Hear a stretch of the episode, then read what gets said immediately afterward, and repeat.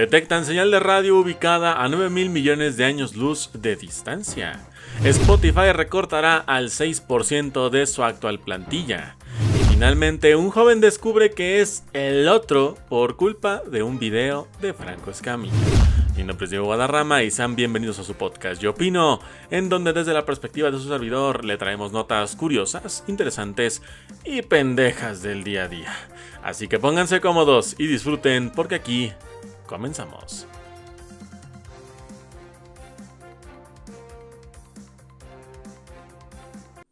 Muy buenos días, muy buenas tardes y muy buenas noches. ¿Cómo están? Espero que estén bastante, bastante bien en este inicio de semana, lunes 23 de enero del 2023. En este inicio de semana que espero que hayan tenido un excelente fin, que se le hayan pasado bastante bien, que lo hayan disfrutado y sobre todo que no se les haya ido tan rápido como a mí, porque a mí sin duda los fines de semana se me van como pólvora quemada. Yo no sé ustedes, pero al menos a mí siempre me pasa. A mí siempre, siempre me va a pasar. La semana se me va a ir súper lenta, súper cómoda. Así de aquí ya dura tres. Y voy así tranqui, tranqui. Y de, repente llega el fin de semana y ya es lunes otra vez. Y es como, a ver, espérate, espérate tantito, carnal. Pues déjame disfrutar el fin de semana por lo menos. Pero no sé, no sé qué pasa con esto. Pero en fin, gente, espero que estén bastante bien desde su casa, la oficina, donde sea que me estén escuchando. Gracias por permitirme estar con ustedes una media hora para traerles noticias curiosas, interesantes y una que otra que dices está Está muy pendeja la nota, pero que tiene mucho sentido el por qué entro aquí al programa. Igual te invito a que si me sigues a través de Spotify y Amazon Music, pues me dejes tu follow si no lo has hecho y compartas el podcast con tus amigos y familia para ser cada vez más opinólogos y opinólogas en esta bonita comunidad que estaremos creando en este 2023. Pero también con esto te invito a que me sigas en redes sociales, en Twitter que me encuentras como Diego-Guadarra, Instagram Diego-Guadarrama con doble A, en TikTok me encuentras como Diego-Guadarrama que estaré subiendo contenido toda esta semana para que vean todo lo que estaré subiendo en estos diferentes sitios. Y con eso también, gente, pues comentarles que estaremos haciendo em, pues algunos detalles con este podcast, como se los comenté hace, episodios pasados. Ya tengo aquí eh, pues algunas ideas también. Como es el caso, por ejemplo, de ustedes que los he invitado a que participen activamente en el programa, que me envíen sus notas a través de Instagram o Twitter, que es normalmente donde yo estoy me pueden ahí enviar las notas para que pues tengamos diferente variedad y pues ustedes también puedan estar participando. Igualmente, pues si ustedes quieren eh, pues aparecer o decir, sabes que esa nota me la pasó tal persona, igual te lo puedo hacer mencionar sin ningún problema para que pues vean que este podcast también es suyo y también lo pueden, eh, pueden apoyar o dar un, granito de arena para que obviamente pues sea cada vez mejor. Pero con todo este monólogo de discurso de película, empecemos con el programa el día de hoy porque tenemos notas bastante interesantes y la primera de ellas es que han detectado una señal de radio en el espacio con una distancia de 9 mil millones de años. Y es que un equipo de astrónomos de la Universidad de McGill en Canadá descubrieron una señal de radio proveniente del espacio profundo. Significa un gran hallazgo en los últimos años y que podría significar un avance significativo para descubrir cómo y cuándo se creó el universo el grupo de astrónomos descubrieron una señal de radio proveniente del espacio profundo y que proveniente de una galaxia situada aproximadamente 8.800 millones de años luz de distancia. Esto quiere decir que la señal fue emitida cuando el universo era, tenía tan solo una tercia parte de su vida actual. Y esto es obviamente mm, interpretado de diferentes maneras porque sabemos que el espacio, pues, para, para ellos, para nosotros decir, no man, 8 mil millones de años de distancia es una eternidad. Para el universo es prácticamente un chasquido, es un parpadeo. No es nada realmente. O sea, es. ¿Cómo llamarlo? Es algo muy. Muy mm, fugaz, por decirlo así. Entonces, para ellos no hay ningún problema. El universo es como que muy de que. Eh, me quedo tranquilo. Pero es impresionante ver todo. Cómo esta vista. O cómo este tipo de eventos nos pasan. Porque recordemos que las distancias que hay en el universo son colosales. Entonces prácticamente lo que vemos en las estrellas es una vista al pasado. Todo lo que vemos en el espacio actualmente puede o no puede existir. Porque o existe y es más viejo, o no existe, porque en el momento que nos llegó la luz, esa, esa constelación, esa estrella, esa galaxia ya, ya desapareció. Entonces, es una interesante forma de ver el pasado y de poder poner nuestros ojos como en esta perspectiva de qué es lo que vemos siempre, ¿no? Porque muchos decimos, ah, esto, esto, mucha gente podría pensar, me imagino que alguna persona sí lo ha de pensar así, que esto se ve como en tiempo real, ¿no? De que si tienes aquí una galaxia vecina, pues es lo que se está viendo cómo se ve actualmente. Y es no, se está viendo cómo se veía en el pasado. Y esto es al menos algo interesante porque es una señal una señal de radio. Obviamente, pues abre muchas teorías, ¿no? Abre muchas ideas de que no, ahora sí, un contacto directo con vida de otros, de otros mundos. Igualmente no. En algunos casos se ha descubierto que no tiene que ser precisamente por señales de, mm, de, vida inteligente. Puede ser otro tipo de cosas los que generan esa señal de radio. Entonces también no es como que nos debamos eh, alarmar o emocionar dependiendo de tu perspectiva que tengas con respecto a la vida extraterrestre. Pero no deberíamos este, tener una sensación tan alta o expectativas tan altas. Tristemente todavía no sería el momento. Pero bueno.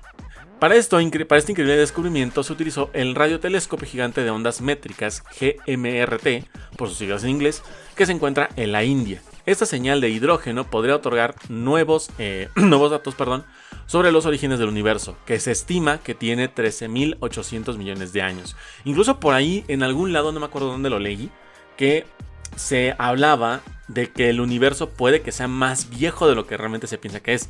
Porque muchos dicen es que tiene casi 14 mil millones de años. Pero ¿quién me garantiza que no tiene más años? Porque han encontrado galaxias prácticamente de la edad del universo. Y es lo que dicen, ¿cómo es posible que el universo tenga 14 mil millones de años y acabo de encontrar una galaxia que tiene 13.900 millones de años? Y es como no tiene sentido el por qué pasa esto o por qué hace esto. Entonces aquí es donde entra mucho la duda de si realmente tenemos contacto con un universo mucho más viejo de lo que realmente es y no un universo tan eh, joven, podemos decirlo de esta forma, como lo exactamente nuestro universo que pensamos que tiene 14 mil millones de años, cuando en realidad podrá tener muchísimo más tiempo del que pensamos originalmente.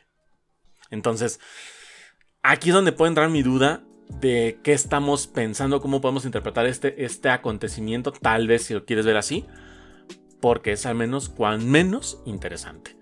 La señal de radio emitida por el hidrógeno atómico que ya se ha reducido a su núcleo eh, cargado o apilado en una molécula, es decir, que esta estrella ya se volvió un átomo literalmente, ya se hizo tan chiquito que físicamente ya es imposible verlo. Es capaz de dar información sobre las características del universo a una escala mayor. Es una onda de luz con una longitud de apenas 21 centímetros. De acuerdo con los astrofísicos, la línea de emisión de 21 centímetros se estiró al expandir el espacio a 48 centímetros. Esto a consecuencia de la, larga, distancia que recorrió antes de ser interceptada por el radiotelescopio. Los astrónomos concluyen que esto abre una puerta para saber cómo y cuándo se formó nuestra galaxia. Asimismo, de entender mejor cómo funciona el tiempo, perdón, asimismo, de, de entender mejor cómo funciona el tiempo en el espacio que esto básicamente, como decíamos, puede ser para nosotros mucha distancia, 13 mil millones de años luz, pero para el universo prácticamente es nada, es un, un chasquido, un parpadeo en su existencia, porque son trillones y trillones de años los que van a, van a estar viviendo o va a estar transcurriendo antes de que, que, podamos, digamos, decir que, se, que será un tiempo prolongado. Antes van a pasar miles de cosas más, antes de que podamos suponer que el universo es ya viejo. Porque esto, a pesar de esto, incluso se ha dicho muchas veces, inclusive me tocó ver hace, hace años, bueno, no años, hace meses, me tocó ver un, en YouTube un documental que está muy bueno, no me acuerdo bien el nombre, creo que es The Universe Time Labs o algo así se llama, que te muestra cómo morirá el universo y te muestra cómo el tiempo de luz, porque así se le podrá conocer, como el tiempo de luz de nuestro universo es muy corto. O sea, es muy chiquitito. Es por decir, tú agarras una regla de 30 centímetros y digamos que es la línea temporal del universo. El tiempo de existencia de la luz en el universo será el equivalente a un centímetro. Así de pequeño es el tiempo de luz que hay en el universo o que habrá en el universo. Por lo tanto, se habla de que gran parte del tiempo este universo va a estar en oscuridad. Y este documental precisamente te narra una teoría de cómo podrá morir el universo, que muchos dicen, no, es que la gran implosión, es que el gran atractor, es que bla, bla, bla, bla, bla. Esta teoría que te habla de que el universo se va a seguir expandiendo y va a morir lentamente. Va a morir despacio, va a morir, pues, digamos, de una manera agonizante, si lo quieres poner de una manera dramática. Va a morir así, no va a ser una gran explosión, va a ser como que todo se va a ir apagando poquito a poco y todo va a sucumbir, hasta que finalmente el tiempo se vuelve irrelativo y obviamente el universo pues quede como congelado o muerto. Y al menos este tipo de cosas lo puedo llevar de esta manera porque si vemos esta, esta indicación de, esa señal de radio, que una señal haya recorrido tanto tiempo y que nosotros podamos estar presentes para detectarla, da indicios, dices tú. Ok, ¿qué tal si es una señal de radio tal vez de alguna especie inteligente, lo que tú quieras, ¿no? Ya meternos a las conspiraciones. Si lo vemos por el lado de conspiraciones, estaremos ante la vista o ante los ojos de una civilización que vivió hace 9 mil millones de años. ¿Actualmente existirá? No creo, o puede que sí, pero estamos hablando de que si eso ocurrió por vía de, estas vías, valga la redundancia, si esto recurrió así, pues obviamente es muy diferente. Obviamente nos da a entender que algo existió en esa época y que pues intentó comunicarse de alguna forma. No sé si en algún momento les tocó escuchar, o más bien dicho no escuchar, sino ver videos así como por ahí del 2012, 2010, que sacaban videos de, gente que viajaba en el futuro, que venía del futuro supuestamente y que te mostraban mundos apocalípticos y lo que tú quieras. Había un video que una vez este, supuestamente unos astrónomos habían detectado una señal de radio donde decía que pedían auxilio, o era una señal de auxilio, supuestamente de una especie inteligente que estaba pidiendo ayuda.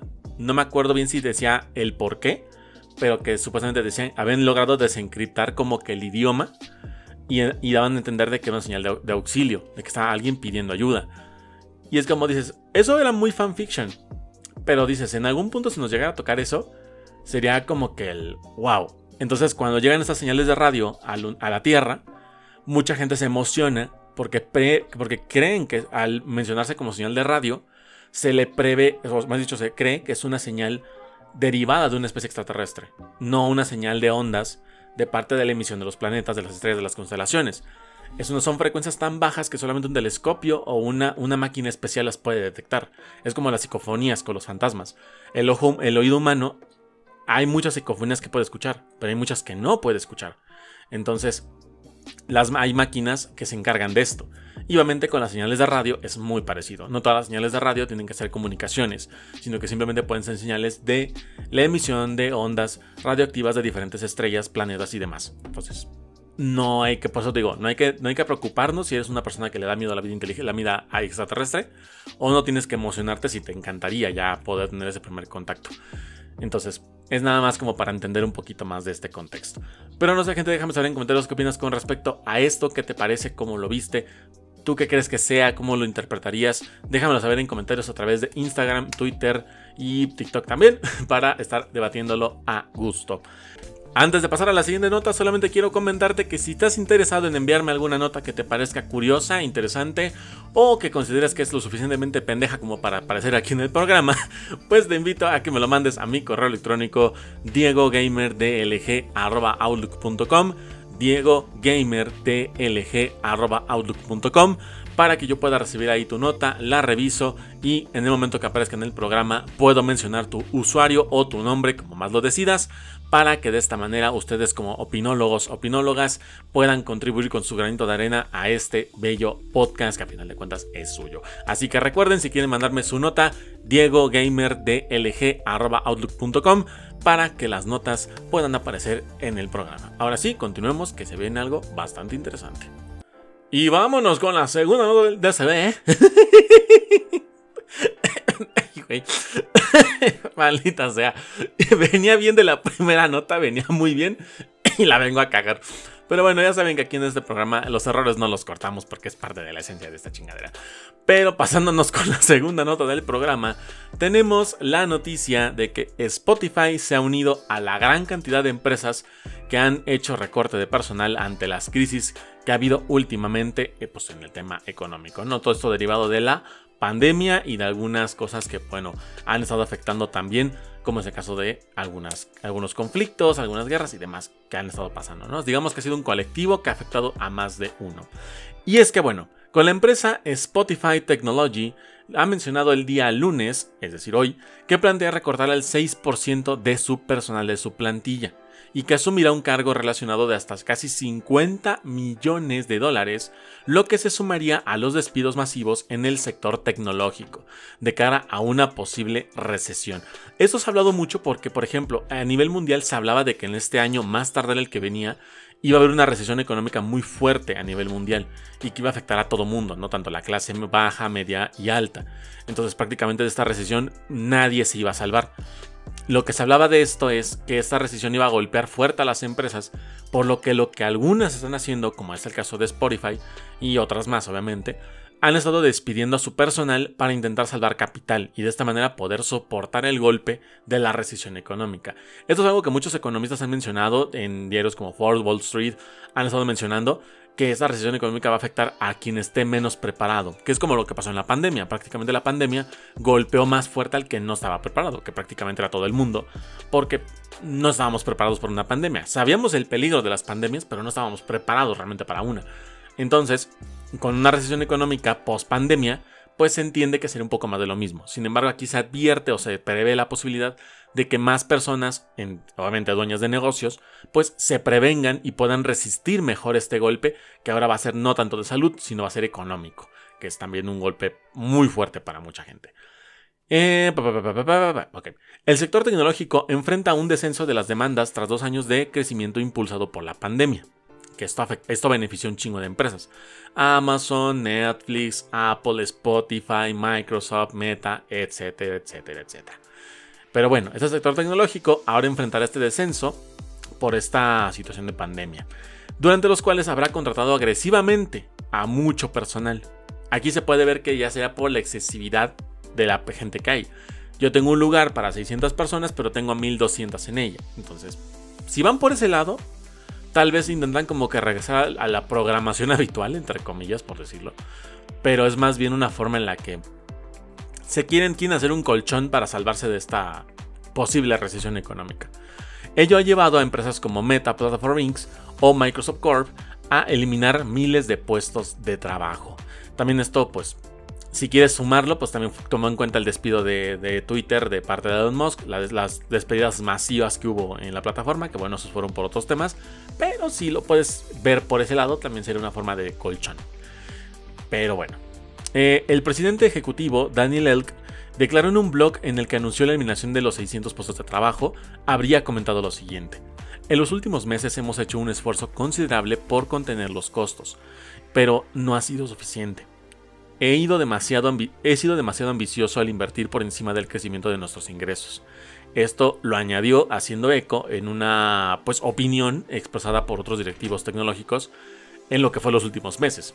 Entonces, ha hecho pues muchas cosas. Igualmente Amazon, por ejemplo, también se ha reportado de que ha hecho o podría ser un despido de casi 18 mil empleados. O sea, casi 18 mil cabrones podrían ser despedidos en los próximos meses. Y esto es lo que se ha hablado. Pero no ha habido como tal un golpe que digas, ya despidieron 18 mil. No. Se anuncia que los primeros despidos pueden ocurrir en los primeros meses, en esos meses del año. Entonces, se prevé, me imagino, que para, para lo que todo lo que es 2023 es llegar a la meta de 18 mil despidos. Y entrar a 2024 con 18 mil empleados menos. Me imagino que por ahí va la situación. No creo que los vayan a despedir a todos de golpe, sino que va a ser despidos parciales. Digamos que en el primer trimestre se van, se van 4.000, en el segundo trimestre se van 5, en el siguiente trimestre se van otros, otros 5, otros 4 y así. La idea es que se vayan 18. Entonces, a empresas más grandes o igual de grandes están haciendo despidos igual de masivos. Es una forma en la que puedes verlo como un colchón o de alguna otra forma, si quieres ponerle sombrero de aluminio, pues saca tus conspiraciones a flor de piel. Los gastos de explotación de Spotify crecieron en el año pasado al doble de velocidad que sus ingresos. Esto ya que la empresa de, eh, reproducción de audio, perdón, en línea invirtió de forma agresiva en su negocio de podcast, más atractivo para los anunciantes por sus mayores niveles de participación. Al mismo tiempo, las empresas redujeron el gasto publicitario de la plataforma, eh, reflejando una tendencia observada en Meta y en Alphabet Inc., matriz de Google, a medida que las rápidas alzas de la tasa de intereses y las secuelas de la guerra entre Rusia y Ucrania presionaban a la economía. Y hasta la fecha lo siguen haciendo. Hasta la fecha lo siguen haciendo. La empresa cuyas acciones suben más de un 3% de las operaciones previas a la apertura de la sesión se están reestructurando para reducir costos y adaptarse al deterioro de la situación económica. Down Osford, Ostroff, perdón, eh, responsable de contenidos y publicidad, empresa tras más de cuatro años en ella. Ostroff ayudó a dar forma al negocio de podcast en Spotify y lo guió a través de la, redacción, de la reacción en entorno al programa de Joe Rogan por la supuesta difusión de información errónea sobre el COVID-19. Situación que nosotros cubrimos aquí en el podcast de Yo Opino. Si quieres irte a los primeros episodios, no es, spoiler alert, no están aquí en Facebook, digo aquí en, este, en Spotify, están en YouTube. El canal así lo encuentran, YouTube Opino Podcast. No, perdón, Yo Opino Podcast. es, eh, lo encuentras como Yo Opino Podcast, así lo encuentras en YouTube. Y en los primeros episodios ahí aparece las notas donde subimos dándole seguimiento a la situación de Joe Rogan con esa situación de que daba información errónea y bla, bla, bla, ¿no? Y con el tema de los antivacunas y todo lo que pasó. Que pues ahí también se involucraron otras personalidades como Djokovic y todo lo demás. Pero eso también lo estuvimos cubriendo en el podcast ya en su momento. Que ya, ¿cuánto tiempo tendrá que pasó desde que hice ese podcast? Pues mira, yo empecé en enero del año pasado. Ya casi un año, güey. No, mentira, el año. Ya cumplimos el año. ya cumplimos el año. Y el aniversario me valió verga. y el aniversario me valió verga. ay, ay, ay, pero qué pendejo. Pero sí, apenas me, me cuadró porque dije, a ver, ¿cuándo hice el podcast? ¿Cuándo fue el primer episodio que hice del podcast? A ver, dije, a ver. Hice memoria y me acuerdo que el primer episodio lo subí el primero de. El, no, el primero no. El 10 de enero. El 10 de enero del año pasado subí el primer podcast de Yo Opino. Y ya estamos a 23 de enero.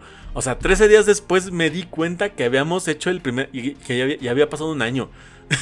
no, soy, soy una joya. Soy una joya, señores. Pero bueno, mira, ya después me encargaré de eso, por lo mientras nada más es... Hagamos como que nada de esto pasó. Hagamos como que esto nada pasó. La empresa ha anunciado el nombramiento de Alex Nordstrom, responsable del negocio Freemium, y el Gustav eh, Soderstrom, no sé cómo se diga esa, parte, eh, jefe de investigación y desarrollo como copresidente de Spotify. Eh, bueno, mira, para que te des una idea, al 30 de septiembre del año pasado, obviamente, Spotify contaba con al menos 9.800 empleados de tiempo completo. Y si tomamos en cuenta que van a despedir a 600, y esto hablando de los que son en un inicio, la primera oleada va a ser de 600, 9.200 van a quedar para todo el año. Y eso si no recordan a más personal atentos con lo que pueda pasar en los próximos meses. Pero no sé, gente, déjame saber en comentarios respecto a esto. ¿Cómo lo ves? ¿Cómo lo interpretas? ¿Crees que puede haber un despido más grande? ¿Crees que ya se queda solamente en el 6%? ¿O qué crees que pueda pasar con una posible recesión económica de cara a 2023-2024? Si quieres estar atento de toda la información con respecto a la Bundesliga, fechajes, noticias, partidos y demás, te invito a que me sigas en mi Twitter, arroba Diego-Guadarra, donde estaré publicando todos los días contenido relacionado con la Bundesliga. Pero si no tienes Twitter y quieres hacerlo a través de formato de video, puedes irte a mi TikTok, que me encuentras como Diego-Guadarram, donde estaré subiendo resúmenes de los fichajes, de las noticias que estarán ocurriendo, además de videos donde diga curiosidades o noticias con respecto a la Bundesliga el fútbol de Alemania. Así que recuerda, sígueme en Twitter, Diego Guadarra, y sígueme en TikTok, Diego Guadarrán, para que conozcas toda la información con respecto a la Liga de Alemania. Pero bueno, ahora sí vámonos con la última nota del programa, porque tenemos la nota... Diría yo la nota pendeja, pero creo que no. Esto dependerá de la perspectiva de cada uno de ustedes, así que vamos a dejarlo en ese criterio de ustedes, ¿vale? Mis opinólogos, opinólogas, veamos qué pasa aquí. Y es que un joven descubrió que es el amante por culpa de un video viral del señor Franco Escamilla. El joven de nombre Omar confrontó a, a su chica en dos ocasiones. Esto tras viralizarse un, eh, un, clip en TikTok, nuestra red social consentida, tras viralizarse en el que descubría que no era el novio oficial, sino que resultó que era el amante. Esto porque casualmente este clip se viralizó porque era proveniente de uno de los shows de comedia del comediante mexicano Franco Escamilla. Y es que para quien no conozca a Franco Escamilla o para quien lo conozca pero lo dejó de seguir el paso, actualmente él está haciendo como unos shows llamados cabareteando. Que en en esos shows básicamente como que se pone un poquito a rostear a la, a gente, digamos que por ejemplo, te habla, te dice, oye, pues cómo te llamas, de dónde eres, a qué te dedicas, y sobre lo que le vas diciendo, va sacando chistes, remates y demás. Entonces, como un show un poquito improvisado, un poquito preparado también, digamos que es un 50-50, pero es un tipo roast y un tipo, un tipo show improvisado, por llamarlo de esa forma, ¿no? Entonces, aquí digamos que uno de estos shows que, se, que está en YouTube y el video que obviamente se hizo viral en TikTok, pues muestra cómo el comediante está hablando con una chica. Entonces, en este video descubrió que su novia se encontraba en el público de este show. Entonces él, pues obviamente, ignorando toda esta situación, comenzó a interactuar con esta chica, ¿no? Pero, obviamente Omar lo ve de forma, pues dices, casual, ah, qué chido mi novia que aparece en un video de Franco Escamilla. Y se percata de que su novia no venía sola.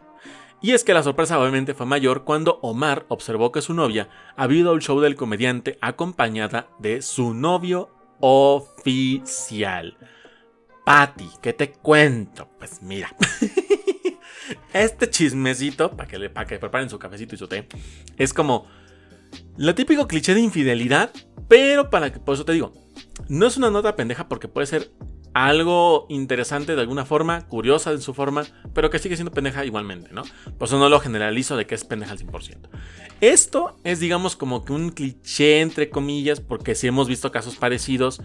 Y ahorita, por ejemplo, hay una tendencia de videos donde pagan dinero para que hagas un reto de pareja y no sé qué tanta madre. También ha habido eso, hemos visto exponiendo infieles, hemos visto videos en la televisión, hemos visto muchas formas en las que se cachan a los infieles. Había un programa de Estados Unidos que era muy bueno, que lo sacaban por, este, por cable. Y era un programa en el que literalmente cachaban, bueno, entre comillas, ¿no? Porque se ve que era como convenio. Eh, que supuestamente cachaban a parejas infieles, las cachaban en la jugada, les hacían un buen de pendejadas y, era, y estaba muy divertido. No me acuerdo bien el nombre del programa, pero era, era de Estados Unidos y era muy bueno. La verdad, a mí, me gustaba un chingo. Bueno, este, cuando con la nota, esto lo descubrió porque Franco le pregunta a la chica con quién estaba asistiendo al show, a lo que ella respondió con mi novio. El comediante indagó y le preguntó sobre cuánto tiempo llevaban juntos, y ella le respondió que un año. Uf. Aquí se pone, se pone cabrón la cosa. Al ver esto, Omar confesó que le dolió demasiado sobre todo porque semanas antes ella y él habían tenido un viaje que resultó una especie de luna de miel. ¡Auch! Todavía duele más. Todavía el madrazo va a doler más, pero yo creo que para donde va la historia, espero que tenga un final muy, muy feliz para Omar. Solamente. Cuento Omar que confrontó a la mujer en una ocasión, quien lo negó todo, y no solo esto, sino que la cínica, la pinche vieja se hizo la ofendida de su puta madre. No, yo sí, de plano, que a Omar le vaya, le vaya, le vaya súper bien, le vaya súper chingón, se haga millonario, se ponga mamado, le crezcan 30 centímetros de pito, lo que sea, güey, todo lo mejor para este cabrón y lo deja su puta madre. Mira, ni le deseo el infierno porque el diablo no se merece tal castigo. Eh, bueno, yo lo encaré y me lo negó. Se hizo la indignada y me tiró un poco de loco. Esto lo reveló Omar en un video en TikTok. Después de esto se distanciaron y parte de ella y de parte de ella no hubo una declaración oficial o una versión final de los hechos. Sin embargo, Omar confiesa que se quedó con muchas dudas respecto del comportamiento de su supuesta novia y la experiencia que vivió con ella. También hay unas ciertas señales que las llamadas red flag que se dan cuenta y son muy no distancia, el hecho de que pasa más tiempo en el teléfono, que casi no quiere salir con él. Hay muchas señales, obviamente más discretas que otras, pero hay muchas señales que te dan a entender que esa pareja te está poniendo el cuerno. Hay muchas. Si las he listo ahorita, el podcast dura como 10 años. Pero hay una, hay una gran lista de banderas rojas que claramente pueden detonar en que te, te enteres antes de que descubras la infidelidad. O sea, es una forma en la que te pueden prevenir.